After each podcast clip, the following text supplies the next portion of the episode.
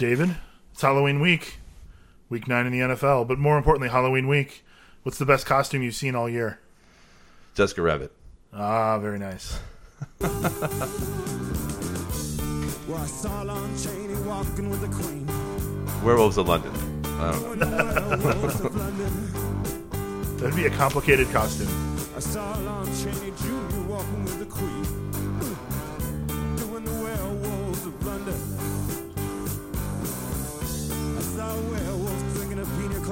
All right, it is the Fantasy Finish Line podcast, everybody. My name is Jason Evans, joined as always uh, by David Biggs. Dave, cheers, buddy. Cheers. Cheers. And this week, our very special guest is Shawn Foss. He is the Drink Five rookie expert. Shawn, say hi to the people. Thanks for joining us. Hey everyone! Thanks for having me this week, guys. I'm excited to be here. He sounds like a very special guest. He's here to be uh, very guesty and very rookie uh, intensive. So we will have a whole rookie report card for you all later in the show in order to kind of gauge how they've done so far because we're halfway through the fantasy football season. Over halfway now. Well, it's 16 weeks because we all make the championship, right? Therefore, we're halfway through. We all make the championship. And, We all and- make the championship somewhere. it's a numbers game. If you're in enough leagues, you're going to make it somewhere. Uh, You, but would, you would think that, but no. So I want to know, guys, what are you drinking? Because I have a special beer, so I'm going to go first. Uh, it's the Pollyanna Lexical Gap, which is an IPA, only 7.3% alcohol by volume. So this is a light beer as they come, right? yeah, I mean seven point three. I mean, I'm I'm embarrassing myself with an actual light beer, the uh, the very mediocre Coors Light, but on tap behind it is a Revolution Fistmas, the first Christmas beer I've seen on the market this year, and I had to grab one when I saw it there. So I'm looking forward to that, but I need to get rid of the the swill that I'm drinking first. Uh, hey, you know, beer is beer, and some beer is better than others, but all beer is beer. So, Dave, what do you have over there? he's just he's very deep today, ladies and gentlemen. I, you know, I'm ponderous. Um, I have the full Lamonti from Pollyanna Brewery in Roselle, Illinois. Also have a uh, Revolution Brewing Fistmas Holiday Ale, same as Shawn, and we're excited to get into that as soon as we finish with our current beers. And uh, in Yours, addition yours to is that, less swill than mine. The first one here.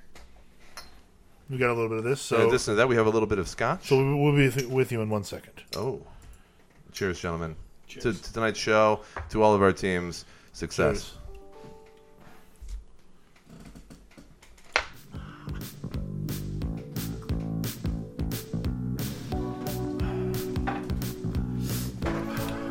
So, as you're listening this evening, or whenever it is that you do listen, remember that there is a musical theme to our show.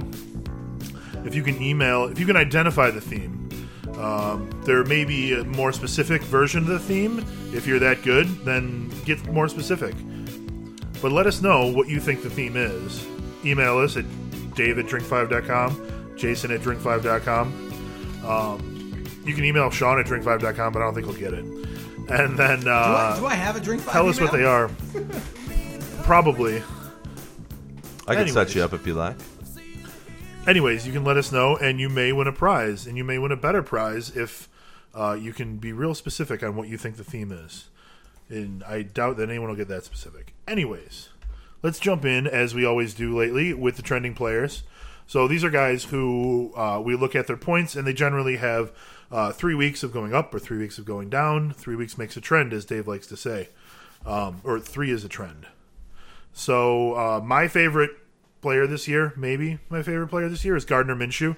He is trending up. Uh, week six versus New Orleans, he had five point six. It was a rough game. Week seven at Cincy put up twenty one, and then last week against the Jets, twenty three point nine six. So I'll take any opportunity to say that Gardner Minshew is awesome, and uh, twenty four points last week, you know, qualifies. I think. I, I don't have any problem with uh, with Gardner. I think it's great that Jacksonville stumbled upon somebody, uh, and not stumbled upon because they actually you know picked the guy out and drafted him. Sure, six But- round pick. But uh, um, that, that he's being successful with that team um, after Foles went down. And one of the funniest things that I find lately about the NFL is that the quarterbacks are being paid so much, and some of them are not really worth it. So you look at guys like Sam Bradford, et cetera. Nick Foles went for a high price tag after winning the Super Bowl. uh, and doing pretty well in small bits. But I'm still not uh, incredibly sold on Foles overall. So when you have a guy who comes in like Minshew that has success, you have a question on your hands when Foles comes back, right? Uh, do, 100%. Do you go Well- back to Nick, or do you stay with the Minshew mania? I mean, okay, you're asking the most biased person at the table. However, I don't even know that it's a question. I think you got to stick with him. This season, he's got a 13 to 2 touchdown to interception ratio, fourth best in the league. The only guys are, who are better are like Aaron Rodgers, Patrick Mahomes, and Russell Wilson. That's pretty fucking good company right now. Uh, he's averaging 17.64 fantasy points per game. Not a top line starter in fantasy, but he's been great in super flex leagues and anywhere you need to stream a quarterback. So he's very fantasy relevant. I, I love this guy. Shawn, do you think he starts? Do you think he should start over Foles? Not what is the team going to do, but what do you? What would you do? I am- Eighty million dollars, right? I mean, I It's am tough when you're the team. honestly the eighty million dollars is probably the only reason Nick Foles is still Mm-hmm. a Jaguar after the trade deadline. Uh, there's definitely teams that could That's probably point. use a quarterback, but that contract Bears. is really tough to move. The Bears, yeah. I mean, I was a few beers a few beers in watching the Bears against the Chargers, telling people the Bears should be calling the Jaguars tomorrow about Nick Foles. But I don't know how you make that work with that contract. But absolutely, I think Minshew should remain the starting quarterback when Foles is healthy. With the money they've got invested in Foles, I don't know that it's a done deal that happens. But every week, it becomes harder and harder to make a case for sitting Minshew when Foles gets healthy. I think in, he's only finished below QB 16 once. He had the one bad game against New Orleans. Yeah. And before that, uh, Dave and I were touting him as having one of the highest floors in the league, where he hadn't scored fewer than 16 points in any game. Sure, and well, the part of it is he's run for forty or more yards three times this year. He, he there's a bit of a running game to him that you don't think of when you watch him play, but it's there. Like, it's kind of like the ball. a. I don't want to compare him to Tannehill, but as far as fantasy points, when you have Tannehill playing, even if he doesn't have a game with a lot of touchdowns, sometimes he'll end up running for 80 yards or something, and, and that ends up being the differentiator between him and a guy who might throw for for one touchdown, 250, but has no rushing ability. So you you know these this day and age, we love those quarterbacks that are running the ball a little He's bit. yeah, he's starting to escape the pocket. There was an awesome play last week where he's almost sacked. He escapes the sack. He rolls out to the right, finds a guy in space, and it's like a 50 yard touchdown. It was you know it's exactly what you want to see from the new class of quarterbacks is guys who are mobile and can keep their eyes downfield and throw the ball on the run. Because we saw when Aaron Rodgers was coming up that that is the future of quarterbacks. The future is here, guys, and it is you know Russell Wilson, and now the next class is Gardner Minshew. As crazy as it sounds, Sure. I mean, I think if there's if there's if there is a knock on Minshew, it's uh, number one his inability to stop fumbling the ball, kind of like Lamar Jackson last year. Uh, Minshew has fumbled the ball nine times this year. He's That's- only lost. He hasn't lost all nine. But That's he's fumbled horrible. The ball That's horrible, Shawn. That's he's a lot of fumbled the times ball- to drop the ball. He's fumbled the ball It three is. times in a game, twice this season. Um, you know, and he's also taken multiple sacks. In, well, there in- was the game in five games in a Nashville that was just nothing but rain. I think that was was that one of the games when he had the three fumbles Uh, it when he was played not. Tennessee. Really? No, the game. Well, uh, they haven't played in Nashville. You might be thinking of the game in Carroll. In Oh, Tennessee. It must have been in Jacksonville. that is. that's one of three games this year where he did not He, fumble the Jason ball. just wants to defend Gardner. He just wants No, to be. Damn it! It's Gardner Minshew. Look, I, I love Minshew, and I think if you're in if you're in a dynasty league and you have him, you, you struck gold. Um, but he is going to be, especially in two quarterback leagues, he is going to be gold for a long time. Yep. So good. he had, you know, he had the bad game against New Orleans. He bounced back against uh, two teams that he should have beaten in Cincinnati and the Jets. So uh, coming up, they play the Texans, who have given up the seventh most points to opposing quarterbacks. They have no J.J. Watt. Uh, I expect him to continue having a high floor, but unfortunately a relatively low ceiling. He doesn't have enough weapons around him, and uh, the one weapon that they do have is Leonard Fournette, and he's running the ball very well. So you know it sort of limits the opportunity for the quarterback. Hey, I, I don't disagree with you, and I have Gardner Minshew as the number seven quarterback this week against Houston, which is uh, two places higher than Great. the expert consensus ranking at Fantasy Pros. Uh, so I think that he's going to have a good week.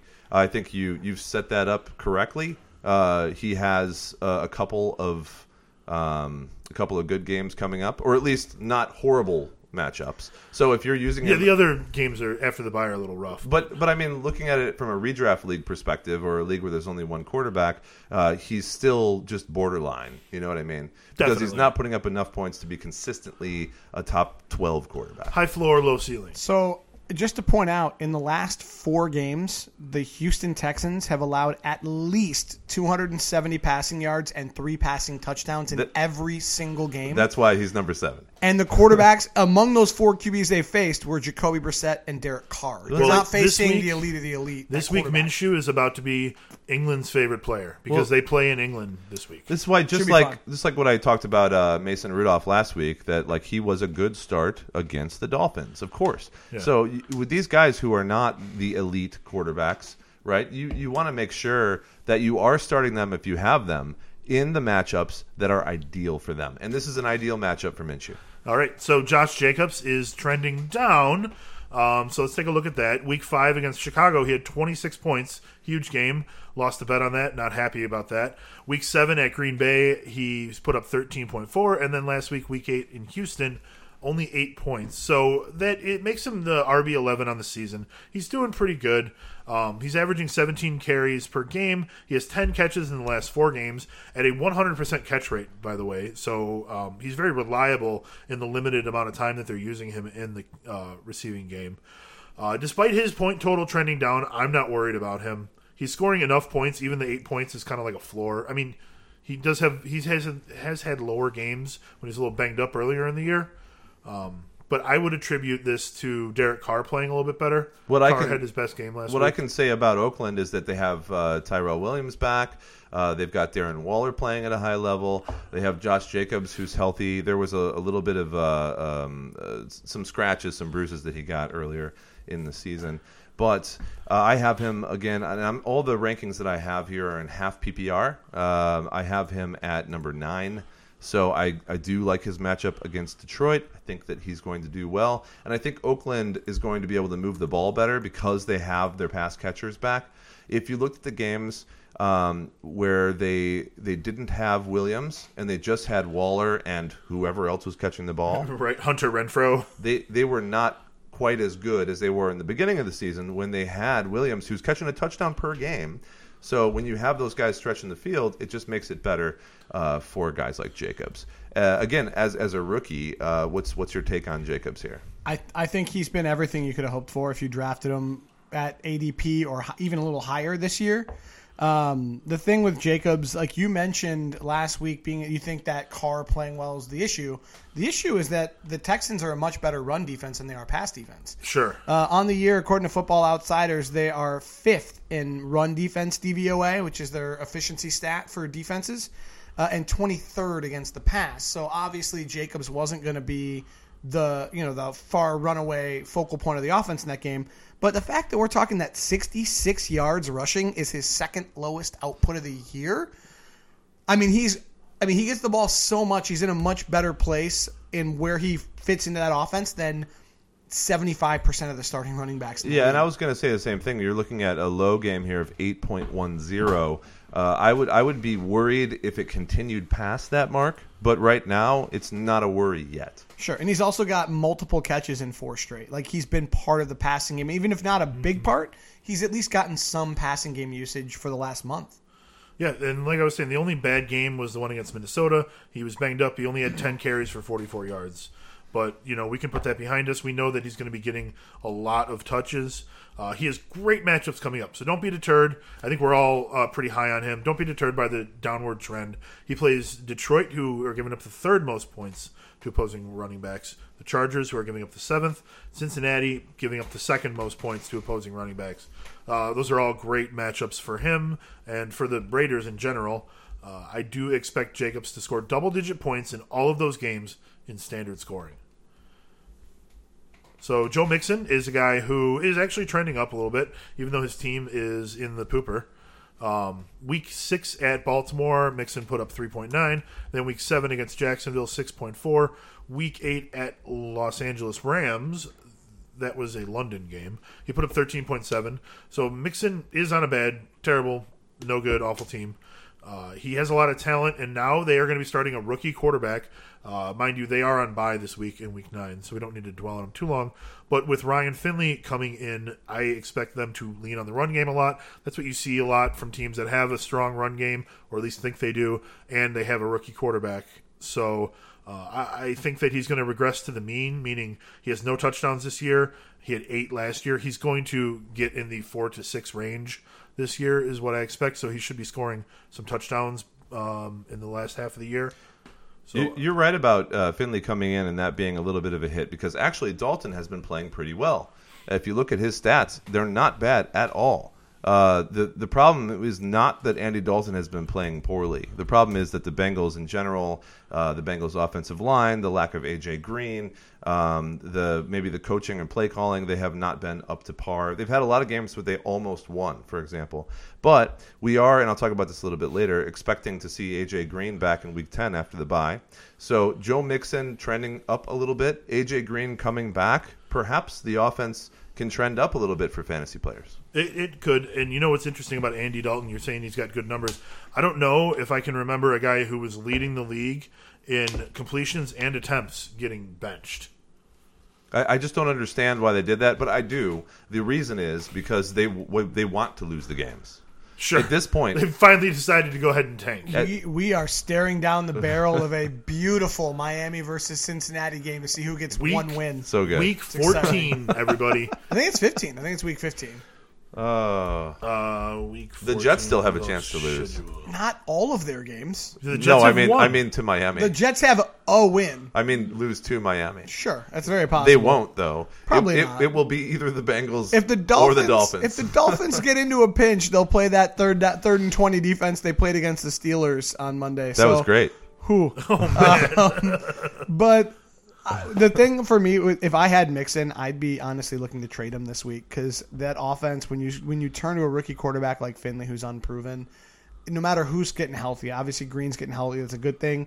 But that whole offense may go in the tank because Dalton knows the offense. Dalton has been, he knows those players. Well, there's a reason why they're turning to the rookie, and, and it's not because Dalton has been bad, it's because they want to lose. because they want to lose. So this is actually week. It 16. doesn't. It doesn't hurt to see what you got, what you have in the rookie, Mm-hmm. but in terms of future, but it's going to hurt this season. Yep. I, know, I think it hurts Mixon, and I'd be looking to trade him if I have him. Yep.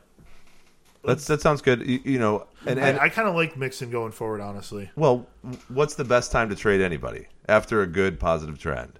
Sure. I mean, it, I I I would be okay with acquiring him right now, though. I think that. Well, then you're buying his- high instead of low. Is the well, you're buying middle. You're buying, buying- average. Your, your Low time to buy him at was two, was two weeks ago. Yeah, and, sure. And then trade him away now. Right. if we're going to stock market this up, uh, this is not the time to buy. Look, I think he has some touchdowns coming in the next few games, and I think that they're going to be giving him the ball a lot. So a lot of touches and regression in the touchdown department uh, means that Mixon's going to be an every week starter. I like You're- I like when you get behind these guys. Like I know you're a Browns on- fan. If you're a Bengals fan too, I'm excited for you. You got right. you got a lot of good things coming this the year. You're Bengals are going to beat the, the Dolphins Bengals- in Week 16. You're counting on the Bengals to score points. That's a bold claim with going to a rookie quarterback when they've already been an 0 and 8 football team so far. It's rough, but but I I do tend to agree with Jason. I think that. They'll, they'll still stay a little bit above bar as far as the very few fantasy relevant players they have. Look, if they're really tanking, they'll just bench Mixon. They'll put him on the IR next week. They can't do that. no one would show The Patriots can do it with players who don't belong on the IR. Another another thing to mention though, you mentioned AJ Green coming back. AJ Green also said to the team, either give me a long term deal or let me go. I'll talk to uh, everybody about this when I bring him up in the injury report. But ultimately, uh, that doesn't matter right now. Uh, the, It- they it- didn't want to trade him. He didn't want to be traded, It- uh, it and he's not going to get a long term deal until after the season's yeah, over. It a pain in matters for ass. Nobody wants to be traded. It That matters for Mixon if they cut him. They're going to cut Mixon. No, if they cut AJ They're, Green. they're not going to cut Green. They would have traded. They traded would him just already. not re-sign him next year. There would be. Why wouldn't they have traded him for? If something? You you keep him as a free agent so that you get the compensatory pick. Sure. it would be the stupidest move in the world to Sure, not but- trade AJ Green for something Well, and then just cut let him. me for let no me reason. take back cut him and say if AJ Green refuses to play because they're not going to give him a long term deal, He's not going to get a contract till after the season. he's going to be well, he'll be a free agent at the end of the year. But I'm Then saying they can just franchise him. No, they, he doesn't. He, he won't allow that.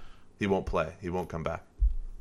But it doesn't matter. This Heard that plenty. we're talking You would, about you would franchise a 31 year old receiver and pay him like he's a top five wide receiver. I, I don't know. I don't know. we're talking about after this season anyway. At this Yeah. point, and, and that's fine. We can we can chat about that. But Not the AJ Green is, is going to play the last half of the season as a Bengal, for better or for Yeah, worse. AJ Green spends some of his time Pla- healthy. play is, is And most a of his time strong injured. word. So moving on, we've got Chris Conley of the Jaguars. Week six against New Orleans, he had uh, he was blanked. He had some targets. He played in the game. He had no points. Blanked. Week seven at Cincinnati, he put up 10.3, and then last week against the Jets, 16.3. He's stepped it up a lot uh, with seven targets in the last two games, each of the last two games. Dede Westbrook is injured right now, so Cole Conley, uh, excuse me, not Cole, uh, moves up in the pecking order, and I think that he's going to continue to see in the neighborhood of seven targets or so uh, per game as long as Westbrook is not playing.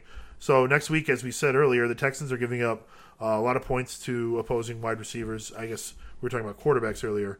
What surprises me is that Chris Conley is only owned in 23% of Yahoo leagues. So, like me, if you're in bye week hell, pick him up because he's a good start this week. He's got by the week after. Uh, Westbrook could certainly get healthy over the next couple of weeks and come back. So, uh, you know, this is a spot start, a, a one time thing where you could strike it hot with Chris Conley. Maybe you could even unload him as a trade for people who aren't paying attention. Yeah, I think he's clearly a good waiver pickup. Uh, not owned in a lot of leagues, done well for the past two weeks. It's almost a trend. Um, and he he did also have a really good performance in week one. He had uh, six receptions for 97 yards and a touchdown. In between those weeks, he didn't do so well. However, he's had no less than three targets in each game, so he's been a part of the game every single week. Uh, with Westbrook out, with Minshew doing okay, with the matchup they have versus Houston, I think it's a good move. I, I would agree with all that. Um, yeah, as long as Westbrook is out, Conley is a viable wide receiver three for fantasy purposes. DJ Chark is going to continue to be the number one guy, but obviously, you know, there's going to be more than one guy throw, get balls thrown his way. And I think Conley is, is certainly worth considering, especially in plus matchups like what they have against the Texans as a wide receiver three. He's Yeah. not a bad I play mean, I as have- long as Westbrook's out. I have Conley at 37, um, which, like you're saying, is wide receiver three. Yeah, you talk you talk 12 team that's right on the cusp. but I have Chark as, as number 12 in between Diggs and Allen. I mean, Chark has been lighting it up. Oh. Good matchup. So there's enough room on that team with Minshew against Houston to uh, to allow for a couple of receivers. And and Chark has been something else. Like I looked at him coming in last year as a rookie as more of a one trick pony deep threat kind of guy, and he has clearly proven to not be that. Yeah, I mean, you could even have had him on your trends list for this week because he had four fantasy points in week six, uh, seven in, in week seven, and 14 in week eight. Um, I'm talking about Mr. Chark. yeah. So he, he was. The real Charknado. there was a little Ooh. bit. There was a little. it's not uh, Charkandrick. It's DJ Chark. There was a little bit of a of a He's no longer Baby Chark. a little bit of a curve there between New Orleans and Cincinnati uh, playing some good defense versus him specifically. Obviously, he's going to have some weeks still since he's fairly new to uh, the NFL world where he gets blanketed, and, and then we saw that happen. But if you look at his average points for the entire season, he's averaging something like uh, 15, 14 points per game, and that's impressive. Um, so DJ Moore is trending downwards because week five against Jacksonville put up 9.1. And again, all these numbers I'm giving you are um, standard scoring.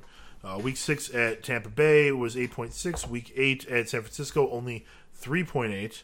Um, Moore has the talent. He's getting a lot of targets. He has 27 targets in the last three games, but he is not turning it into production. Um, and he is basically the third option on the team. Christian McCaffrey is the Panthers. Christian McCaffrey is like options one, two, and three, and then you've got Curtis Samuel, and then you've got DJ Moore. Um, so only 202 yards and no touchdowns in the last three weeks, uh, with 27 targets. So he's a little bit better in PPR. But Kyle Allen, he's winning games, but he's turning in average numbers: 211 yards per game, seven touchdowns to three interceptions. Um, I don't like DJ Moore down the stretch. At least not with Kyle Allen. And again, I'll talk about that later. Okay. When we talk about Cam Newton, et cetera. But I, I agree with you. DJ Moore trending down. Unless you have any more to add, I mean, he just is at this point. Yeah, I mean the thing the thing with the Panthers is as long as Kyle Allen's in, it appears that although Moore is going to probably get more targets than Samuel, Samuel's getting all of the valuable targets that are further down the field. I think the return of Cam Newton will reset a lot of this a little bit, and Yeah. we can start looking at Moore again. He loves DJ Moore. Um, but I do believe that in the meantime, Samuel is obviously the guy you'd prefer to play of the two as long as Kyle Allen's playing. Yep, I agree. Yeah, his catch percentage is not very good for a guy who gets targeted so much. It's only 65%, uh, which may have been good, you know, 10 years ago, but these days it's not enough. I mean, well, since I mean, I think when we look at the numbers here, Cam only played what week one this season, or did he play the first two weeks? Um, well, uh, Kyle Allen's only played four games, so that would be at least two weeks. So in the first two weeks of the year, DJ Moore was targeted 24 times and had 16 catches. That's what I'm talking about. when Cam comes back, That's better. That's 75%. It's about the chemistry with those particular people. or 67%. Sometimes you have little uh, better you have that saying. quarterback that, that likes to throw to one guy uh, over another for specific reasons. We're seeing that here. It's not that DJ Moore is a horrible uh, receiver. No, he's not. I mean, if he was bad, we wouldn't bother bringing him up. he's But- just not performing in the situation he's in right now. Yep, yep. All right.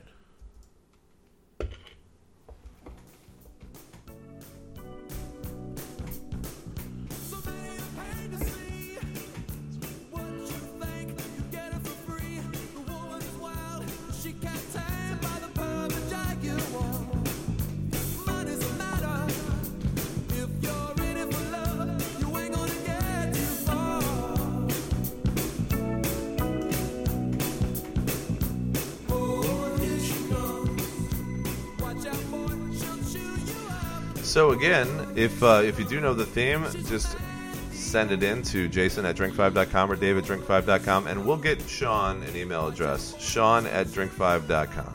You know he wants one. He's, I like, I'm looking at him right now. He's I, like, I mean, I do. it's, I do. It's can't- short too. It's it's great. We don't have any Yeah. other Sean's. No, no other Sean's. Not- I don't He used think to be so. the Not, first not with Sean. my spelling, at least. All the Sean's I know, most of the Sean's I know, spell it like you. True, that's S H A W N. Um, I do know a couple Sean's that spell it the other way, but we're here with this one, so we'll say this is the correct spelling. That's fine with me. Yeah. That's would you the- wait? Would you have said it otherwise if there was a different spelling Sean sitting here? Because this is the right one. Yes, I would pander to the audience. I admit it. dare hundred percent. But but you should know that this is the correct spelling. It really is. Yeah. Agreed. All right. So let's talk about let's talk about injuries. There's a lot of them, and I'll try I'll try to get through them pretty quickly. If you guys have stuff to add, please do so. Enlighten us. And uh, I will ask specific questions if they come up. If any bets happen to come up, I do like bets. You guys know this, so we can do those as well. Let's talk about quarterbacks first. Joe Flacco with a neck injury. They call it a herniated disc. Now, last week he was over to the side, uh, um, the sideline. He was uh, getting some work done by the trainers. He was getting examined a little bit, but he didn't miss any snaps. So I'm not really sure about this diagnosis of herniated disc. I think he has uh, officially been diagnosed with a big mouth. Yeah, because he was talking about how bad the play calling was, etc. Uh, and and then suddenly Flacco is now benched, and he is is going to be out. I, I just don't I don't I don't really see how those things correlate. His his disc did not look herniated. he came in and played more after they checked him out. You know, the one thing about Flacco's comments is that if he was right, or if he got what he wanted and they were aggressive, he wouldn't even be playing. They would be starting, uh, you know, somebody else at quarterback. So you guys agree? Um, it's basically being inflated in order to have an easy excuse to rule him out, make a change at the position on the way to have Drew Lock starting in a couple of weeks. The the guy that they took in the draft with a, a good amount of draft capital, the person that Elway thinks should be the guy to start going forward. So in the meantime, Brandon Allen, who was a Los Angeles Ram earlier this year up until Blake Bortles took his backup spot behind Jared Goff, he will start. And Allen was originally drafted in 2016 by the Jaguars in the sixth round and has not yet played a snap in the NFL outside of preseason games. And I know that Shawn had a couple things to say about those preseason games. yeah, so he's played in eight preseason games the last two years as a Ram. And in those eight games, he averaged 5.7 yards per attempt, which is not good. It's terrible. and he's thrown one touchdown and five interceptions. Again, this In is not against games? against non-starters in preseason games. One touchdown and five interceptions. Not good. I actually liked Brett Rypien coming into the draft more than I liked Drew Lock. Um, Rypien was undrafted. Lock was a first rounder. Obviously, I mean that changes the calculus for the the Broncos. Lock is eventually going to be the starter this year. See what he can do.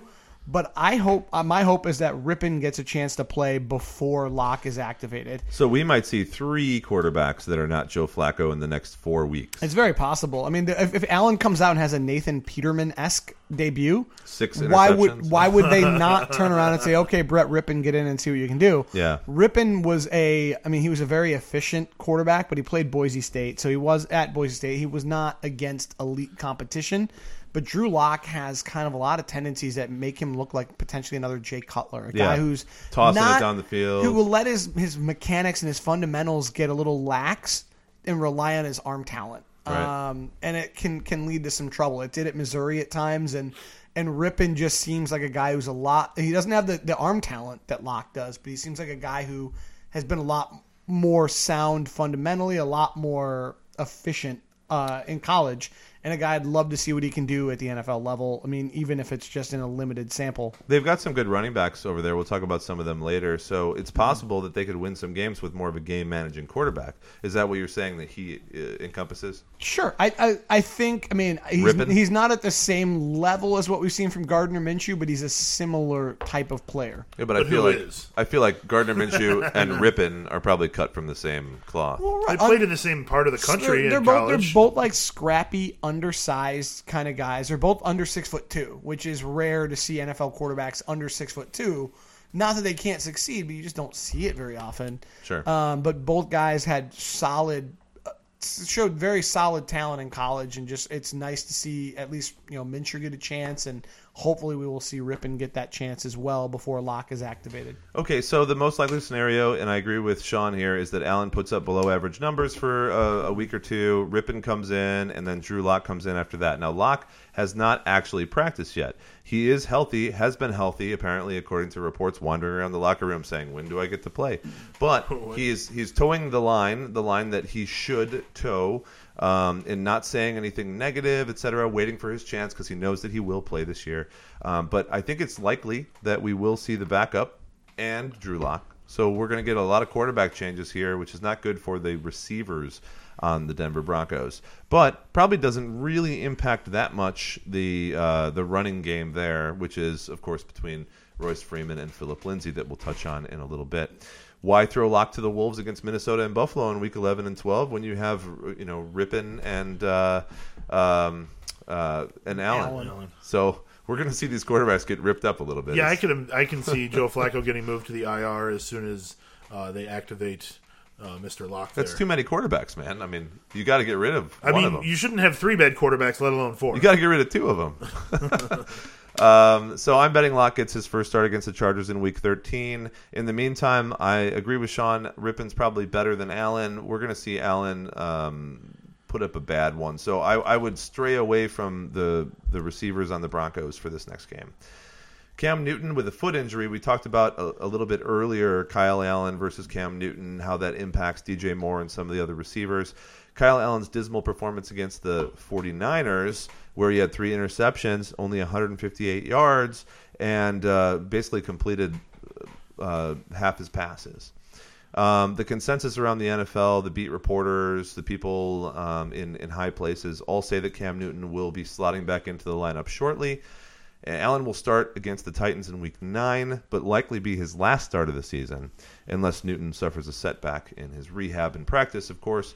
But Cam is only 42% owned right now. So if you are in a redraft league, and especially a superflex league, if he's available in your league, you need to grab him right now. This is after waivers. He's still not owned in a lot of places. He, the most likely scenario, 85, 90%. I think you guys agree with me, is he comes back week 10. Yeah, unless Kyle Allen puts up an amazing game, I think they've already decided against Kyle. he is available in all of my Yahoo leagues. Pick him up, sir. I don't know that I need him. I have Gardner Minshew. Oh Lord. Patrick Mahomes with an ankle. It's still unclear if Mahomes will start in Week Nine against the Vikings. Seems less likely as we approach the weekend. Matt Moore was the quarterback to address the media today after practice, and I think Mahomes fantasy owners may need to find a fill-in for one more week. It looked like he might uh, come back way ahead of. Dave, may I suggest Gardner Minshew? We as need to make this a drinking game. as a fill-in, Sure, to Gardner. Cecil Shorts, Gardner Minshew. Cheers. Yes. I, he's the new Cecil Shorts, everybody. So, so basically, a lot of people were hoping he'd come back. I don't think he will. Moore performed pretty well against the Packers. He was 24 for 36 for 237 and two touchdowns. So it could be a serviceable quarterback too this week. However, Gardner Minshew ranked way, way more highly above Matt Moore. So That way, yeah. you're still looking for somebody to play in place of Patrick Mahomes. Minshew mania. Case Keenum with a concussion. Haskins is not yet ready to start. That is painfully obvious to everyone who watches football. But Keenum has yet to be cleared from the concussion that he suffered in Week 8. So if Keenum can't start, Haskins might be thrust into a horrible matchup with the Bills. I have nothing else to add except that Terry McLaurin, who's such a great wide receiver this year, is not going to be good with anybody except for Case Keenum um, this year. It's just not going to happen. Haskins is not playing well, and there's a lot of problems with the Redskins. But if Keenum is not starting as quarterback, you can't start their receivers. Period. Agreed. Agreed. I, I love McLaurin, but I agree with you that I mean, unless somehow Colt McCoy gets to start, Oh Lord. and even then against against Buffalo, Bring back Alex Smith. Uh, I mean, even so, even even if even if ha- even if Keenum were to start this week against Buffalo, that's not a great spot for Yeah, it's rough. McLaurin. But he's so good, man. I mean, I pulled up some numbers on it, and um, so far only three. So McLaurin is more of a deep threat, a guy who's going to catch longer passes. You got to figure Washington, first of all, is going to lean on the run as they've been doing. Um, and the Bills have only allowed three receivers all year to catch for 15 yards a catch or more. And they're Josh Gordon, Allen Hurns, and Alshon Jeffery. Yeah, great defense. None of whom put up more than 64 yards. So, I mean, if they're going to be limiting the targets and no one's getting deep ones, it's it's really hard to see McLaurin having any sort of useful week with anyone other than Keenum, and even with Keenum, really against Buffalo. Yep. Psycho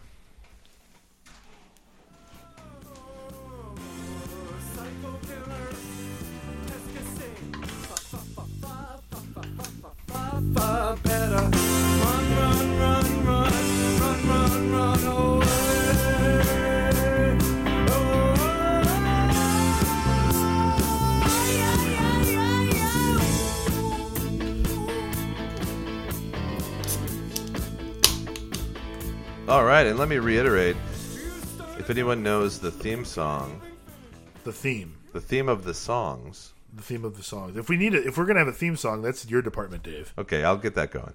But if anyone knows the theme of the songs tonight, please let us know. We would love to get the right answer so we can send you a, a present. It might be a David Johnson bobblehead, who knows? But we'll see. All right. Um, David Johnson, by the way, looking at running backs, was a limited participant in practice today and trending towards a game time decision. It's great for David Johnson owners to know that he is getting more healthy. However, I would not count on him pro- providing any fantasy production this particular week. There's a problem. Uh, Chase There's a few Edmonds. Chase Edmonds with a hamstring is also injured. David Johnson with the back and ankle. Even if he plays, uh, they picked up Kenyan Drake, but he's only been there for like 48 hours. He's not going to know hardly anything in the offense, especially in an offense that's uh, that's run by uh, Kingsbury and uh, all of the things that he's trying to bring into it. Zach Zenner and Alfred Morris are also there to complete this running back by committee that no one on the Cardinals wanted at any point.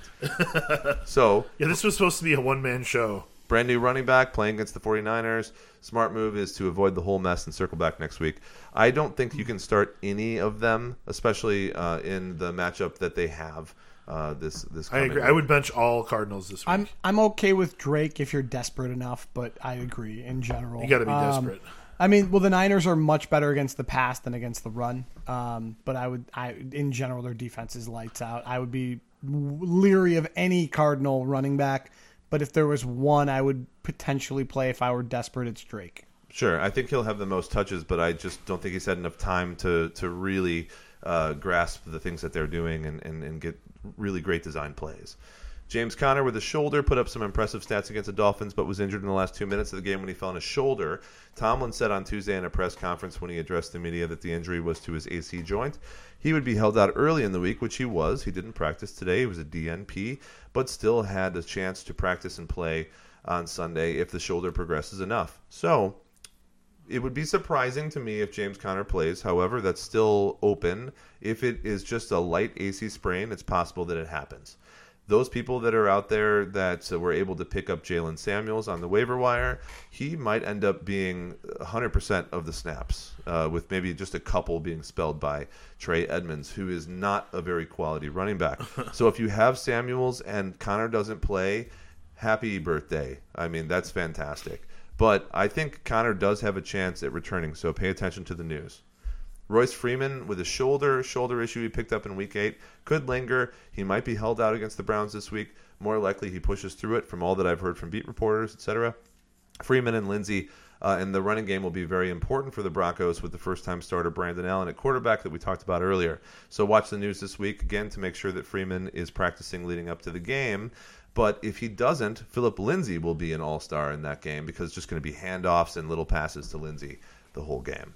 Again, define all star because again, with Brandon Allen at quarterback, that offense might just in general sputter. Okay, more than his usual uh, points this season, which for Philip Lindsay and a half PPR More means- than his usual touches. I don't know about points. We'll, Well. I'm just saying. I'm just saying he'll he'll probably his his floor is probably like eight points, ten points. sure. and PPR, yeah, I'd give you that. So so he's a good play. Um, it's it's been tough with Freeman and Lindsay because Freeman's been vulturing a lot of the touchdowns. But I don't know that we can count on Denver getting down to the to the goal line with Brandon Allen playing. Right, right, and that's kind of my com- my complaint when when you say yeah that he's an all star because there may not be touchdowns to be had. When I say All Star, I mean he might he'll probably be in the top thirty of running backs. Uh, you know, so someone who you should play or can There's play. a lot of all stars. all right, move, moving on. You're right. This this nomenclature is not is not accurate. I'm surprised you're not higher on them at least this week because they're playing the Browns. Sorry, I said I'm just surprised you're not higher on them this week because they're playing the Browns higher on who? on the Broncos. I mean, it's a great. I mean, I don't think the Browns are horrible on defense necessarily. I think I the think they're a horrible offense. Uh, They're they're middling and they're a middling defense. I know you think I just hate the Browns. I don't. I, I don't want the Browns to be no, I just need you to tell me that they're bad. I mean, as a as a It'll Steeler, get through eventually. as a Steelers fan, you kind of want the Browns to be horrible. but they are. Well, They like they got all they the are. they got all the draft picks There and all the is. players, and they're still horrible. Oh, see, Okay. he's allergic to the Browns. And Miles Sanders with a shoulder injury, 118 all-purpose yards and a touchdown last week for Sanders. Best You game so far as a you rookie.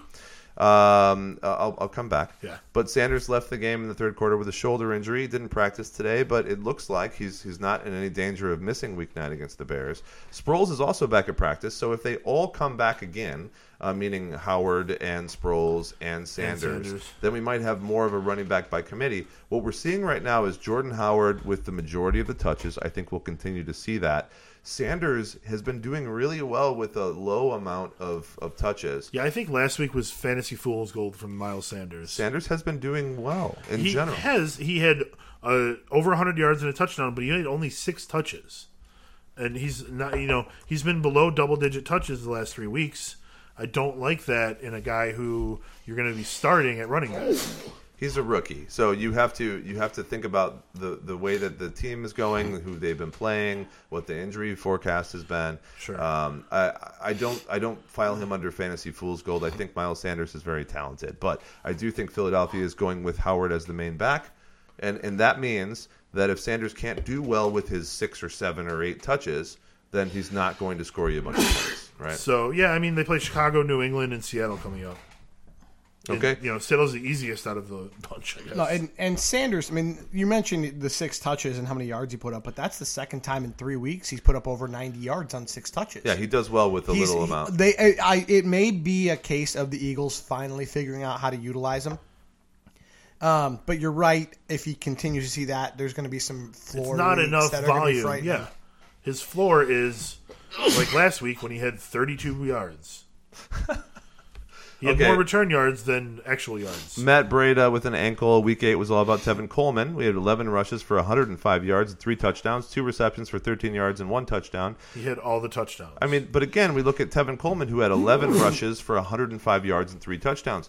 A lot of these teams, it doesn't necessarily matter that they have 20 carries. What matters is, are they giving them the carries and design plays with the holes that are necessary to get the yardage?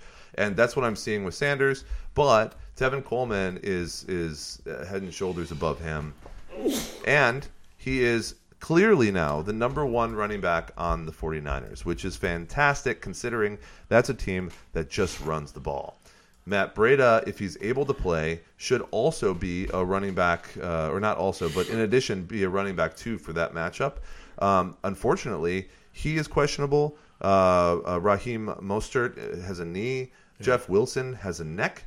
Uh, he got he got a stinger in the last game, so it feels like there's nobody there but Tevin Coleman right now.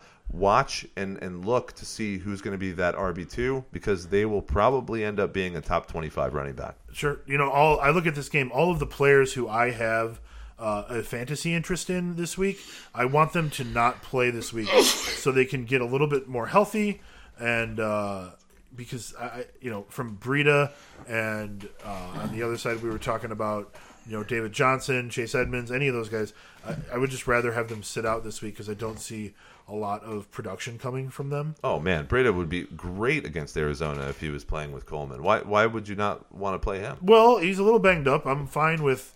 I, I don't like starting guys on Thursday night anyway, so I'm fine with just sit out the game, get a little bit more healthy, and then steal the spot back from Coleman. That's not going to happen. I know. No, there's no stealing that spot. Coleman is the guy.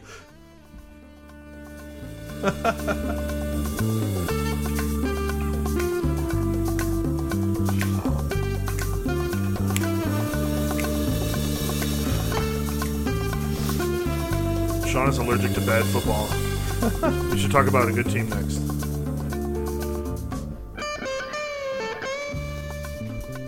All right, I like the music. I like the music. Excellent. I think I know the theme. Cool. So, uh, wide receivers, Marquise Brown with an ankle. We should see him back in action this week after he returned to practice today, but he's not someone to use against the Patriots unless you have a serious need at wide receiver. Even then, Better be serious. I would with him. suggest trying to find someone else because Brown has been trending down in fantasy production even before his injury. Davante Adams with a toe. Uh, we talked about this at dinner, actually. And Adams participated in practice today without any visible signs of limitation, in quotations. Adam Schefter already reported this past weekend on Saturday that Adams' return in Week 9 against the Chargers is likely. And I saw a video today of, uh, of Adams, you know, doing cuts, going up and down, sprinting. No, nothing wrong with the guy. And Yeah. that's the same kind of thing I saw with Saquon. And then Saquon was like, I'm good. Back back to wide receiver one status for So Davante. Davante Adams, you know, top eight guy for the rest of the year as long as he's over his toe injury. So that's good to hear. Averaging about seven receptions for 90 plus yards in each of his first four games. Aaron Rodgers has been lights out the last two weeks. If you add Davante Adams to that, can you imagine if he had Davante Adams instead of just random wide receivers? If any, if anything, I probably it probably takes Aaron Jones down a peg just because he won't have quite Do the not same. take Aaron Jones down a peg. he won't have the same receiving work that he's been getting Right, with he'll Davante. get 22 out. points instead of 30. Yeah, I, I, You You're right, real- though. you expect him to keep scoring the touchdowns at the rate that he's scoring them? no, I think we'll have more passing touchdowns. Well, look, what's going to happen is there's going to be three passes to Davante and then a long touchdown from Aaron Jones instead of just a really long touchdown from Aaron Jones. Well, if they do well in the passing game, they're still going to run a lot. The question is then, does it go more to Jamaal Williams and more of a split? So I do They agree do with him. They do split with him, but man, Aaron Jones gets he gets enough work. Yeah, I mean, keep in mind that Joe uh, Williams has two receiving touchdowns in the last two weeks, True. despite what Jones has been doing. Jamaal Williams had maybe the most impressive receiving touchdown of the week last week when he was diving in the corner of the end zone and Aaron Rodgers threw it away and everyone thought it was an amazing pass. But Uh, well, there was, I there swear wasn't that was a deflected- throwaway. I think it was deflected. That was pretty good. It him, reminds me of the Russell Wilson pass. I think it was to Tyler Lockett uh, in one of the first couple weeks of the season where it looked like he was throwing away to the corner and, oh, and and he just came down with had it. the Santonio Holmes Yeah. toe tap. And it just it happens more often nowadays, I guess. Dede Westbrook neck shoulder. Westbrook tried to tough it out this past week. Didn't end up playing past the first half. He's been disappointing this season. Ceded most of those fantasy production points to DJ Chark and Chris Conley. We talked about those guys earlier. I don't think Westbrook is someone you need on your team. So that's uh that's three good teams. Shawn's been okay. I predict he sneezes during the next guy. We talked briefly about about AJ Green. Green is practicing, should be good to go against the Ravens in Week 10. So Bengals declined to trade him. Looks like there'll be some kind of long term extension in the offseason. But in the meantime, he's going to be returning. Now, whether or not that's with Ryan Finley, who's projected, not projected, but is going to start Yeah. in Week 10, or if that ends up going back to Andy Dalton, say Finley is just horrible and they have no choice, it doesn't It matter. could be embarrassing. They're still going to target That's AJ Green. So those people that held on to him, or those people were uh, AJ Green's available on your waiver wire, which is probably not a lot considering I think uh, his own percentage is pretty huge still. AJ Green. I can look that up for you real quick. Um, he will get fantasy points, so uh, it's time to to set him out there. And if you have AJ Green on your bench. Uh, and you're just playing him as like wide receiver three or a flex. I mean, that's pretty good. Real quick, which has the worst search, Reddit or Yahoo player search? I don't know how to, how to answer that question. The answer is they're both freaking terrible. There's, I, I can't search for AJ Green without doing capital A period, capital J period. We just search for Green and let it pop up. I, it's a lot of people. I, there's, I mean, just there's Google for that. I mean, just go to Sure. Google and type in AJ Green. But when I'm something there- useful is going to come up. no, but I need I, I when I specifically want to see like his little player page for the ownership and everything, which he's 84 percent owned, so I'm sorry you're frustrated. unlikely to be available. I just want to say that Yahoo search sucks. Um, Fleaflicker is a far superior fantasy football And website. I mean, what my one addition with Green is with him coming off of that injury, the fact that the rookie QB Ryan Finley is likely to be the starter is going to be a, put a big damper on I think that whole offense. The biggest change in value uh, on that Bengals offense with his return is probably to Auden Tate, who goes back to the bench. I don't think you're going to see Yeah. a big spike or huge drop for Tyler Boyd or for for Mixon or really a big jump for AJ Green because you didn't draft him to be a wide receiver three flex when he gets healthy. You drafted him with the hope that he'd come back and be a guy who could help carry your, your fantasy team. well, there's a big jump from bench to uh, scoring 10 points a Well, game. sure, but you didn't expect him to be out until week ten when you drafted him. No, no, certainly he'd not. have been on IR if you thought that if the Bengals thought he'd be out till then. Well, we'll see, know? but you're crazy if you don't think they just target him as the first look on every single play. Sure, but I mean, are you excited if he comes up with five catches for sixty yards every week? I'm excited that a guy on my bench is going to be producing it's going good to be back. Fair, that's fair. We'll see what happens, but I, I, I agree with you that I don't think that Ryan Finley is going to come out of the box and be some uh, you know amazing miracle for the Bengals. He won't be a Minshew. Brandin Cooks concussion. It's a bye week for Cooks, but he's off visiting a series of specialists to discuss his history of concussions. He's had a total of four known concussions now, including the one he suffered last week. It's now a possibility that he'll take multiple weeks to recover, or maybe be put on IR, or maybe even retire from football. The important thing here is that he gets healthy ASAP. I have him on a team um, in Dynasty, and you know I can't do anything but wish the guy the best of luck. It's unfortunate that he wasn't doing a, an amazing job so far this year, but I put that more on the Rams in general and uh, and Cooper Kupp for They're stealing all of his offense. receptions. Yeah. However, I don't think you can expect much from Cooks, um, at least not for the next three weeks. So I would put him on the bench, leave him there until he proves that he can have a good game. That's what I'm going to do. Uh, Sterling Yeah, Shepard with a start him. concussion. Speaking of concussions, uh, Shepard hasn't played since week five, but he'll be back in uniform along with the rest of the Giants' offensive pieces. This is the first game for the entire season that we've had all of those people on the Giants that have come out. So Golden Tate, Evan Engram, um, Saquon Barkley, Daniel Jones, Sterling Shepard. They're all going to be available, and we'll see if they can do well against Dallas. The problem is Dallas has a good defense. I don't think they'll do well, but it's going to be a good game for us to gauge uh, targets when everybody is active. Sure. Who they're who they're going to like? Is it going to be Shepard? Is it going to be Tate? Do they continue to target Engram and Saquon more than the wide receivers? Um, that's what I'm interested in seeing. So it's a Monday night game. If you're uh, questionable at starting these guys, you got to take that into account Mm-hmm. when you make your decisions. Yeah, I think the, the the biggest change for the Giants will be it'll it'll be a negative impact on Darius Slayton, but I still love his long term outlook just from what he we- we've seen from the last month and a half. yeah, or so. great player, but he moves to WR three now. Yeah.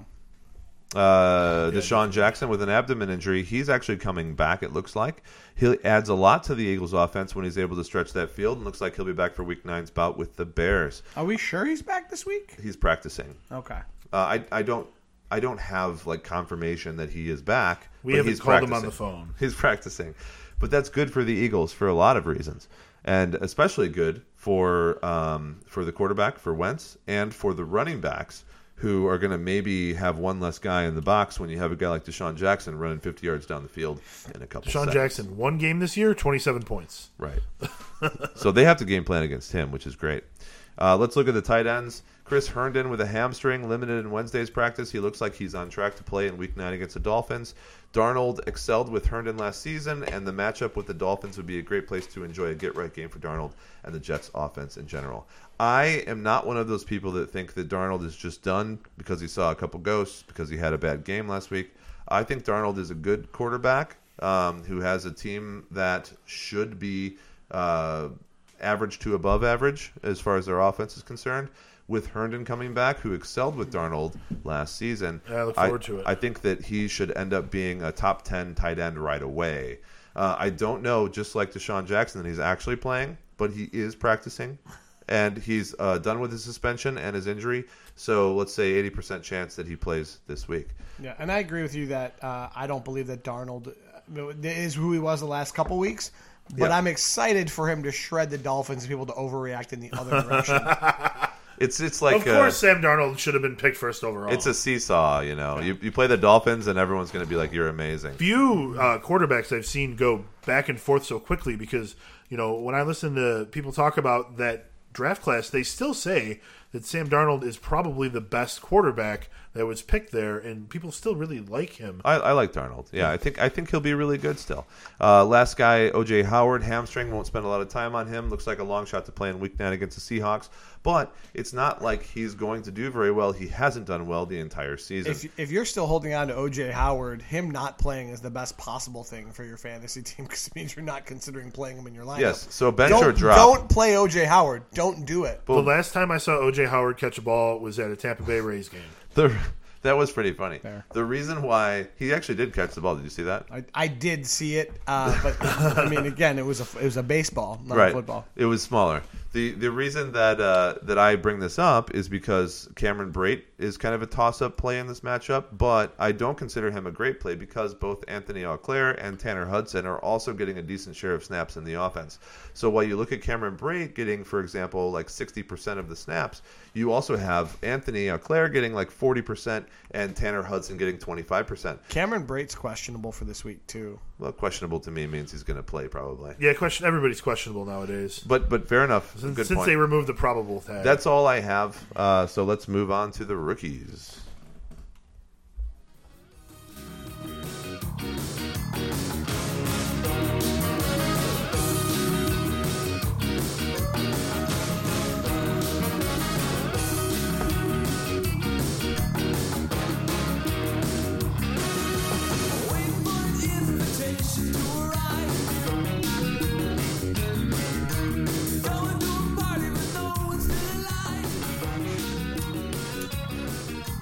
All right, and we love having Shawn Foss on the podcast, who is our college expert and drinkfive.com contributor. He writes the rookie report every week. We post usually on Thursday afternoon. Encourage you guys to check that out at drinkfive.com. But I know Jason has some questions for Shawn, so let's go through some of those as fast as we can. We have about, uh, you know, maybe 20, 25 minutes left in the podcast. so the questions for Shawn are always along the lines of Shawn, where did OJ Howard go to college? Alabama. Oh, I mean, one. of course That's that was an an easy one. I don't know where these guys go to college, so I have no clue.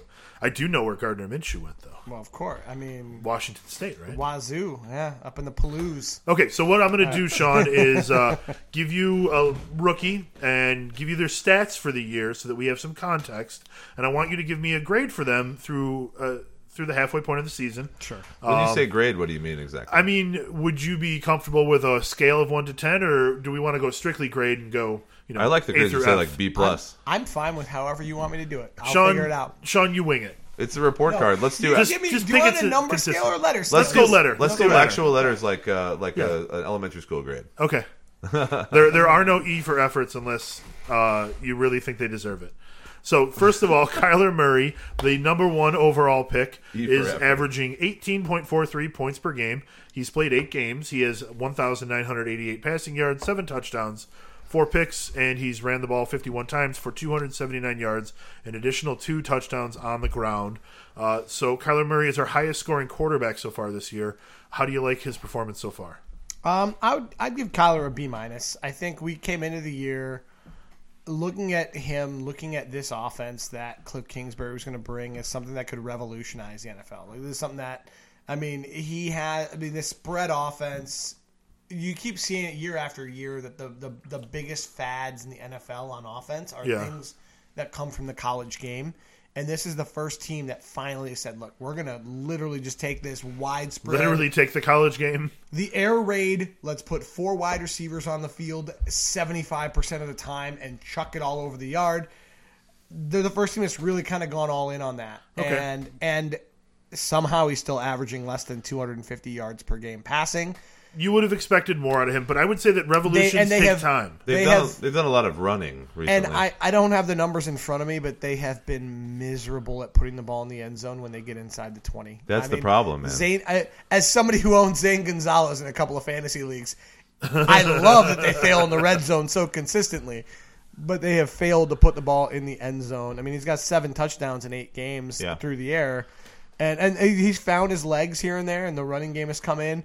But the idea is, uh, uh, look, I B minus is above average. Absolutely. Um, and, you know, and he's been he's at least he didn't come in and fall flat on his face and look like a complete It's a passing waste. but he But but he ashamed. also hasn't looked like the the league changer that we hoped he could be. I think it's going to take some time to do that. So next guy is Gardner Minshew of Jacksonville. He has 17.64 points per game. He loves the Minshew. He's played in eight games, started seven of them, but it counts for eight. 1,976 yards, 13 touchdowns to only two interceptions. Uh, he has 201 rush yards on his tally as well. Um, so we know that he gets an A plus from me. What does he get from you? So this is going to sound unfair because I'm not saying he's flat out been better than. Don't make me Kyler- cut your mic. I'm not going to say he's flat out been better than Kyler Murray, but be, based on expectations, he gets an A. I Yeah, yeah. That's a he not? nicer stat line. 13 to two. Well, don't don't compare them halfway through the season. But Gardner Minshew, like like John just That's said, exactly the had- entire point of this had no expectations, None. and and he's Sure. he's outplayed them all. I mean, even in two quarterback dynasty leagues, it's very likely Gardner Minshew went undrafted in your league. But mean, Jacksonville he's does have a better team than the Cardinals uh, came Of into. course, so. of course he So what was your grade for him? I missed It's, it's a solid A. It's not an A plus like Nice. you gave him. Okay, It's- it's that's fine. I, he, I'd, I'd prefer he didn't fumble as much as he does. Every teacher needs a favorite. I would. Yeah, pref- the nine fumbles are an issue. It's an issue. it's an issue. We got over that earlier. So but, but I love the way he plays the game. I love his competitiveness. I love you know. He likes the jockstrap and the mustache. I, Yeah. no, I mean the mustache with the a, soul patch. He's a character. important. I enjoy that he's a character, but in the specifics, He's having a lot of fun different. playing football. Yeah. So we talked about it a bunch earlier already. We'll move on. Yeah. Daniel Jones is the other main rookie quarterback. Fifteen point two nine points per game. He's started in six games so far this year. One thousand four hundred sixty six yards passing, ten touchdowns, seven picks though. He's turning the ball over a bunch. Uh, he has 134 rushing yards and two touchdowns. Most of that, I think, came in his first game against Tampa. Uh, no, the, the ground game stuff almost all came against Tampa, but he he had really after that debut had really kind of looked mediocre or worse every game after that until he played Detroit this past week when he suddenly looked like the same guy that we saw that first performance. I mean, he's Okay, There so is- very up and down. I think I think there's a lot of talent there, but I think he's on a bad team right now. And as the team gets better, his performance will get better. Um, I I think he's already outperformed what I had expected him to do this year. I would probably give Jones a B plus. Oh, that's fair. I mean, that's a Kyler Murray grade right there. Oh, for, He's for only a guy giving that was Kyler only Murray- drafted five He's picks giving later. Kyler Murray a B minus because he was the first pick overall Right. and Right. didn't change the game yet. Right, and I'm not and I'm not gonna and I'm not gonna knock Jones because We're because grading Get- on a curve here. I'm not gonna knock Jones because Gettleman drafted him ahead of where we all thought he was going to should go. be. Fair enough. So, are there any rookie quarterbacks that I'm missing? I don't think I missed anybody. It'd be hard to miss a rookie quarterback that's been. Well, there's a bunch, playing. but not maybe ones Not that one we that's need to been mention. I- playing. I'm I'm gonna give Dwayne Haskins an incomplete because we haven't seen Yeah. enough of yeah, him. that's fair enough. Uh, you're right. That's that's pretty much it as far as the the notable rookie QBs. Okay, so moving on to running backs. We lead off with Josh Jacobs, who has 13.74 points per game. He's played seven games, 620 rushing yards, four touchdowns. Add on another 11 catches for 102, and no receiving touchdowns yet. Um, but I really like what I've seen out of Josh Jacobs. He is clearly leading the pack here. He is, I believe I said earlier, the RB11 in uh, standard scoring. Um, it's probably a little bit lower in PPR, I would imagine, because he's not catching too many passes. Eleven receptions is not blowing anybody up. Yeah. No, but it's ten in the last four ten in the last four weeks, so at least it's you know it's moving in the right direction.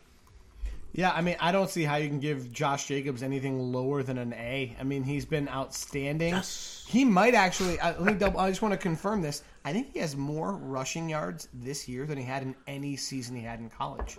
No kidding. Uh, yeah, his his career best in college was 640 yards. so he's 604 right now. He's going He to will pass easily that this pass week. that. Yeah, Six twenty, it says on your. Yeah.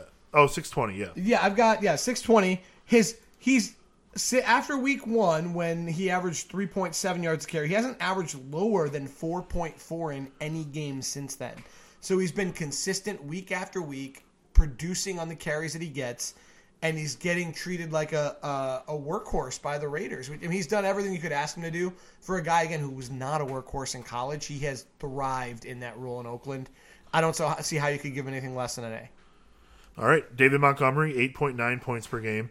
Played seven games, 366 rushing yards, three touchdowns, 15 catches for 97 yards, and no receiving touchdowns. If I can just say that uh, again, I was at the Bears game this past week, and it's Yeah. the only game that I've seen so far where David Montgomery was actually doing well and rushing the whole game. The other games that I saw him in, he was he was not the predominant ball carrier.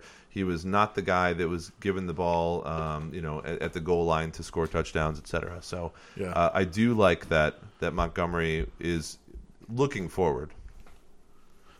Um, Okay. No, I would. I I think Montgomery deserves a B. I think he's been. I think he's been solid.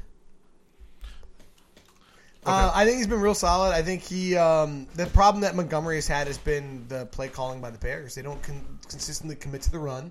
Uh, I mean, you saw it the week before he went for 135 yards or so. He got three carries and zero in the yeah. first half of that game. And it's just I mean, they, that, they carried the ball seven times that whole game. how much of that how much can you knock Montgomery for that? I mean, the the biggest concerns with Montgomery is that yes, at times he dances a little too much in the backfield when he should just get downhill. Too much dancing. But by the by the same token, he's the he was basically that same player in college. It's not like he is a different guy now than he was in college. This is kind of who he is. Um, he makes guys miss, and, and he's done he's done what he should be doing at the NFL level. I, I'd give him a B. He's been at least above average. Okay, eh, impressive. We're definitely grading on a curve here. So I think you're you're you're taking into account the expectations going into the season, right? Oh, of course. Okay. I just- can, how can you not? I mean, how do you not right. treat the number one overall pick differently than the guy who was drafted in the sixth You have round? to. You can't just know, look at all yeah. these guys in a vacuum. You have to understand because that has to do with like where we might have taken them, even in fantasy football. Um, so we got Miles Sanders, who has eight point, or I'm sorry, skipping Devin Singletary of Buffalo, eight point seven five points per game. He's played four games only. He's been a little banged up. 172 rushing yards and a touchdown, 58 receiving yards and another touchdown through the air. So Singletary, you know, right behind Montgomery in terms of production so far. Uh, obviously, he's not been playing as much, but um, so in, in Buffalo, I think that uh, because he's behind the ageless Frank Gore, uh, they're not going to give him too much work yet, right? Um, I, I would I would kind of agree with that. I think I think Singletary has. I think he gets. I'm trying to think either a B plus or A minus. He's right on that kind of borderline between B plus and A minus. The thing about Devin Singletary, I mean, it's probably I'm grading him more generously because of my initial idea of what he was as a player coming in. I did not think very highly of Singletary coming into the year. He is as bad of an overall athlete as you can imagine at the running back position, and it has not affected his production and the way he's played. I mean, um, he's below the 20th percentile in both 40 yard dash and agility drills and jumping ability. Like, Right. all of his athleticism traits are awful. Um, but he's got this ability to see the field well, and he's fast enough uh, to get the job done at the NFL level. He's only played four games, so you can't you can't rule against him for games that he missed with injury. Uh, because Of course, and that's why you know I give the games because you know we're looking at the stat totals, so we want to know. The the the biggest concern for him is going to be is going to be Gore. So games where they are a heavy favorite, where they're going to be playing from out front, his snap count's going to be lower. Okay, But in the games where they've played from behind, the game against the Jets, they won week one, where they were down almost all game, came back and won late, and then the game this past week where they got blown out by Philly, he played sixty eight percent of the snaps in both of those games. He is going to play a ton when they play from behind. and the easiest part of their schedule is behind them. So they're going to be doing that a lot. So a guy we've talked about uh, a bunch already, Mm-hmm. uh, Miles Sanders. He has 8.6 points per game. He's played in eight games, 291 yards and a touchdown, 274 receiving yards and another touchdown through the air. Uh, he is definitely the best receiving back that we have in the rookie class right now. St- statistically, yes. I don't know that talent wise or traits that he's the best receiving back. Interesting, definitely, like by far statistically. Statistically, it's because he had some long plays. I think statist uh, trait wise, he is the best home run threat. Well, he, they run it. They line him up like Aaron Jones. They line him up at receiver a lot too. I would give I would give Sanders a C plus. Okay, And the reason I say that is because again, he uh, he was treated on the same plane as Montgomery and Josh Jacobs, and the thing with with Sanders that we've seen is he does not have the fundamentals between the tackles that those guys do. Um, he very consistently does not see the cutback lanes, does not see the best place to go, and he that's why we're now seeing Jordan Howard get such a vast majority of the between the tackles snaps. Okay, so C plus for Sanders. We've got Darrell Henderson, who has not done a whole lot. He's played in three games. Uh, He's only three point nine points per game right now. Uh, no impressive stats really to give you. Um, so Darrell Henderson, he's basically the backup to Todd Gurley at the moment. Hasn't gotten a lot of action. Um, is he incomplete still, or would you give him a, a low grade? Um, based on where people were drafting Darrell Henderson, it's hard not to give him a C minus, you know, or lower. I would say C minus for him. Okay, Uh, my biggest concern with Henderson is just that it took him so long to get on the field. He's looked good when he's been on the field. Um, you know, he hasn't gotten a ton of opportunity. Uh, Gurley isn't going anywhere. right. They're Being behind Gurley, you're not going to get a lot of opportunity. Right, right. So you don't see him as having a ton of immediate upside. He'd have to get out of LA or get Gurley out of LA to really have a, a big role. I think the idea was that their thought was he was going to have kind of this special role as maybe uh, an extra receiver on certain downs, and Okay. that hasn't come It's to not working out. So I Um, look at him maybe more as a dynasty prospect right now, and Sure. not really relevant in the rest of the year. Uh, so Alexander Mattison is a guy who has big numbers, um, but not a lot of points per game necessarily because he's played in all eight games. He has 331 rushing yards, um, which is third in the rookie class. However. Uh, he's behind Dalvin Cook. So is he merely like one of the best handcuffs in the league? Um, I yeah, I would give him a solid I- for what again for what he was drafted to do. I'd give him a solid B. He's the backup to Cook. Uh Um, he's never going to overtake Cook as long as Cook is healthy. But in games where they've won, he's running for over 50 yards a game on average. Okay. When they win, he does exactly what he's supposed to do with the carries that he does get. But as far as fantasy purposes, as that standalone value, he has zero, uh, you know, value as a receiver, and he's not scoring touchdowns, which Okay. makes him strictly a handcuff at this point. So Ty Johnson of Detroit has sort of found himself in a starting role, quote unquote starting role. He looked awful last week. He's in a committee. Okay, so he's the head of the committee. We can at least give him. Uh, in seven games, he's averaging only two point two three points per game, which means he hasn't done anything impressive yet. Um, Ty Johnson, where was he drafted? I believe in the sixth or fifth or sixth, Fifth or round? sixth out of, so out of Maryland. He was definitely not even that relevant in dynasty leagues. I suspect. Um, you know, I, I would give him incomplete. We don't know enough about him yet. I, I I would say the same, incomplete. I mean, he's he's more of an athlete than a football player. I think in his pro day he ran a, a sub 4-4 40 yard dash. He's fast. Um, but I, I wouldn't read into the 2.23 points per game because he wasn't playing very much. And and the head of the committee it might even be a stretch because I think Tra Carson got more touches than he did this past week.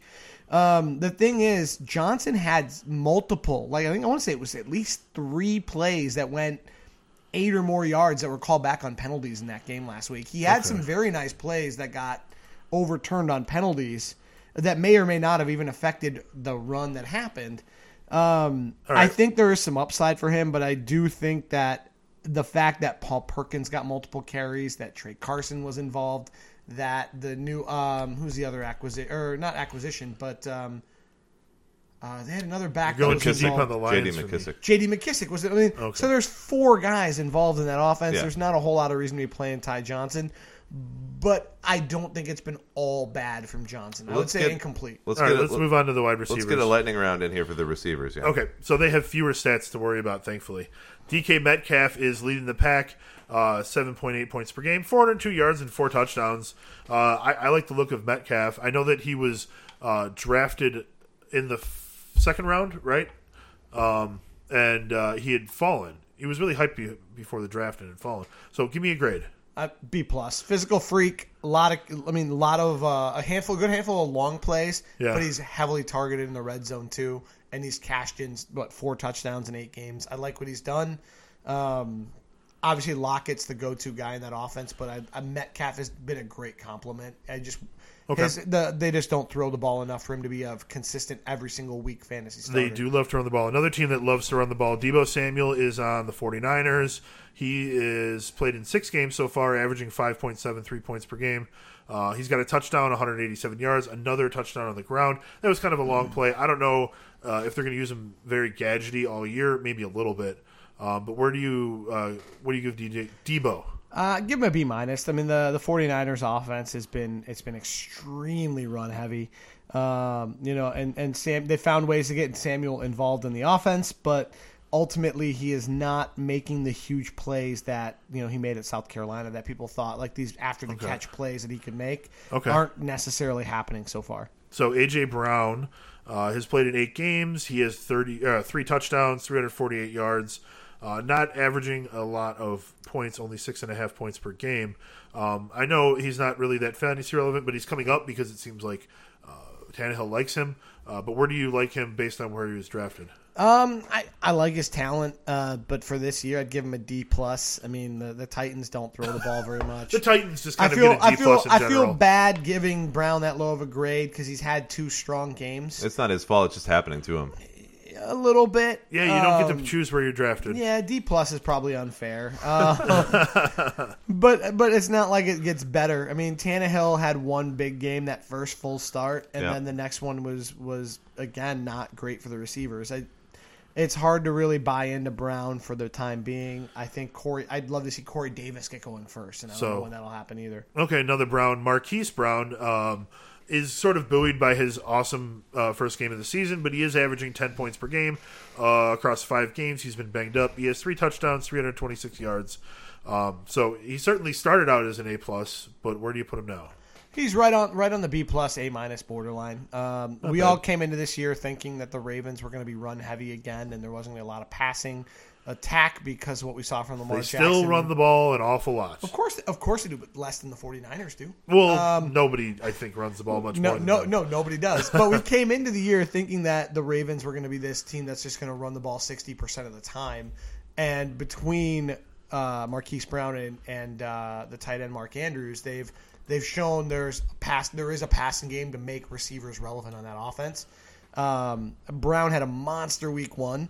There are going to be more monster games to come. I don't think that we've seen the last of his ceiling this season. Okay, so Hunter Renfrow, uh, not done a lot out of last week, but he was a very late pick. Um, I, I, you know, for being a late pick, I think he's doing okay so far. He can have a C plus. I mean, he had Okay. one. He had one big play last week, That's and passing. before and before last week, he had about twenty. I think I don't think he topped twenty five yards in any game before last week. That's not something you can count on going forward. So a guy who's flashed a lot, Mecole Hardman, has four touchdowns. He's played in all eight games, 374 yards. Um, I know he has uh, a big rush as well. I missed on that one, but you know, I, I'm biased with the uh, Chiefs. I actually do like one good team in the league. Uh, so where do you put Hardman? I give I give Hardman a B minus. I think um, I think we all came into this year looking at him rightfully as strictly a Tyreek Hill replacement. Okay. uh, and he and he did what he was supposed to do while Hill was out. Um, but the four touchdowns is why he gets a B minus, not anything lower. Um, but I don't expect him to to continue to be fantasy relevant with both uh, Tyreek Hill and Sammy Watkins healthy. He may splash for a big play here or there, but I I wouldn't be using him in fantasy. Certainly not with Matt Moore at quarterback. So, uh, Scary Terry, maybe the fantasy football world's favorite uh, rookie, is 10.83 points per game. He's played well. He's been rather consistent. Seven games, a 28 catches, 458 yards and five touchdowns. That's what people love, right? The Oh, touchdowns. the, the injuries at Case Keenum make me sad. Uh, I'd give I'd give McLaurin a solid A. I love what he's done. Uh, he came into this year as a guy who was looked at as a deep threat because that's the way he was used at Ohio State. It's Gardner And- Minshew level. I, I like that. Well, he was used. He was used almost solely as a deep threat at Ohio State, and since he's gotten to the to the NFL, is there is there much of a difference between him and DJ Chark? I don't know that there is. I think they're both guys Ah. that can be wide receiver ones at the NFL level. No, the main problem is uh, is the quarterback consistency on the you, Redskins. you need the you need the offense to turn into a, a top top third of the NFL offense for him to really see his ceiling. yeah. But I love what he's done so far, and absolutely, if you can get him in a dynasty league, get him in a dynasty league. Um, so we can. Uh, I want to do an either or with these last couple guys. So Diontae Johnson or KeeSean Johnson, who would you rather have on your team? Uh, I mean, Diontae Johnson. Right? Well, that's that's pretty clear. That's I mean, Key, KeeSean Johnson was the third. He's guy. the Johnson to He- own. Okay. He, Deon, KeeSean was the third receiver drafted on his own team this year. Mm-hmm. Uh, Diontae looks like a guy who I mean, he basically has the same target share as Juju with Mason Rudolph. He has 25 catches uh, and three touchdowns. So No, seriously, into, into this past game, he and Juju Smith Schuster had the exact same number of targets. One A, one B right now. If you're looking at Mason Rudolph's targets. per, perhaps I chose the wrong two to compare. Talent wise, Juju is far and away the number one guy, Sure. but he and Diontae are getting almost the same target share. Uh, if you want to, I see the next guy on your next guys on your list: Jakobi Meyers, Miles Boykin, Darius Slayton. If you want to take that group and couple it with KeeSean, Slayton and Boykin are one and two, then Meyers, and then KeeSean. Oh wow, okay. So yeah, um, I, I like what I've seen out of Jakobi Meyers in very limited action. Um, he's just not going to get on the field enough in New England Not, uh, oh yeah, Meyers. because absolutely. because they decided, you know, when when they had him as the option, they, they needed to keep bringing people in. Um, and then you got Miles Boykin, who uh, hasn't done a whole lot for the Ravens, but Darius Slayton had a really big game last week. Uh, two touchdowns from Daniel Jones brings his average up to seven and a half per game. He's played in six games so far this year. Yeah, but Slayton. Answer, answer me this question: though. How many catches did Darius Slayton have to score those two touchdowns? I already know the answer. it was two. Ah, Slayton's not relevant with uh, Shepard and Tate uh. Not not necessarily the right. rest We brought of this up earlier. not necessarily the rest of this season, but I like Slayton more than the others going forward because he's a deep threat. Which you with everyone healthy. that's the deeper targets are more valuable than a guy who's going to catch eight balls for eighty yards. I'd Yeah. rather a guy who's going to catch five balls for hundred. Okay, so the tight ends, there's only a few of these guys. You got TJ Hockenson, who uh, leads the pack. He was also the first one of them drafted. He has 240 yards and two touchdowns. He's played seven games for the Lions. Um, where do you where do you put TJ? I give him a C plus. I mean, he's been he's done his job. Um, the I mean, he's a rookie tight end. If you came into the year expecting him to be your tight end one all year, you you're you obviously haven't paid attention to what rookie tight ends have done. He's going to be good for a long time, but he needs time. He's Yeah. not going to be good yet.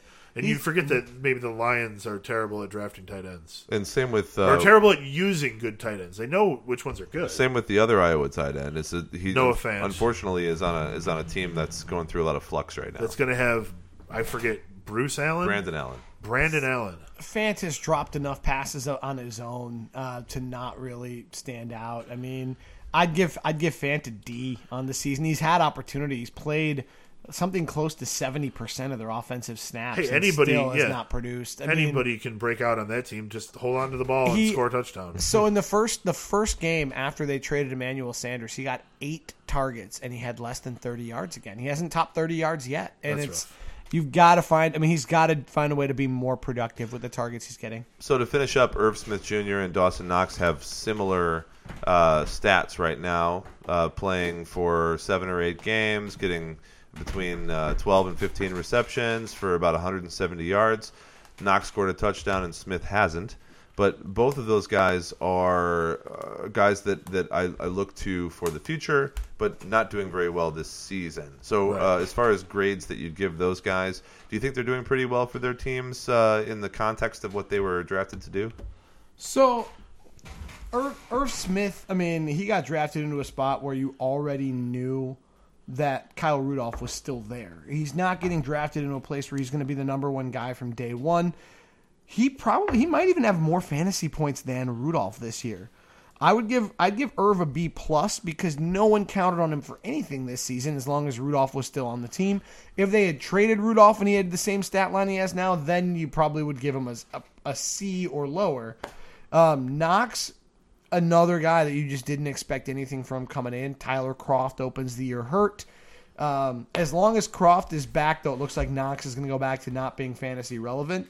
Um, so because there's not going to be a lot going forward for him, I'd give him a B minus. Even though I mean he had a couple productive weeks.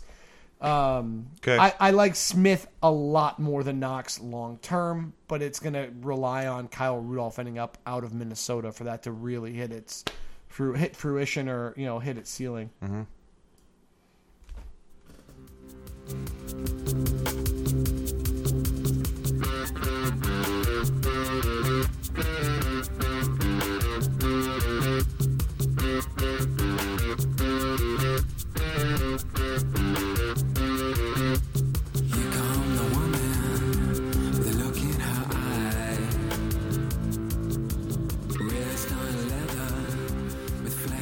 All right, so I got a matchup for you guys. It's a juicy one. I'm only going to give you one matchup this week.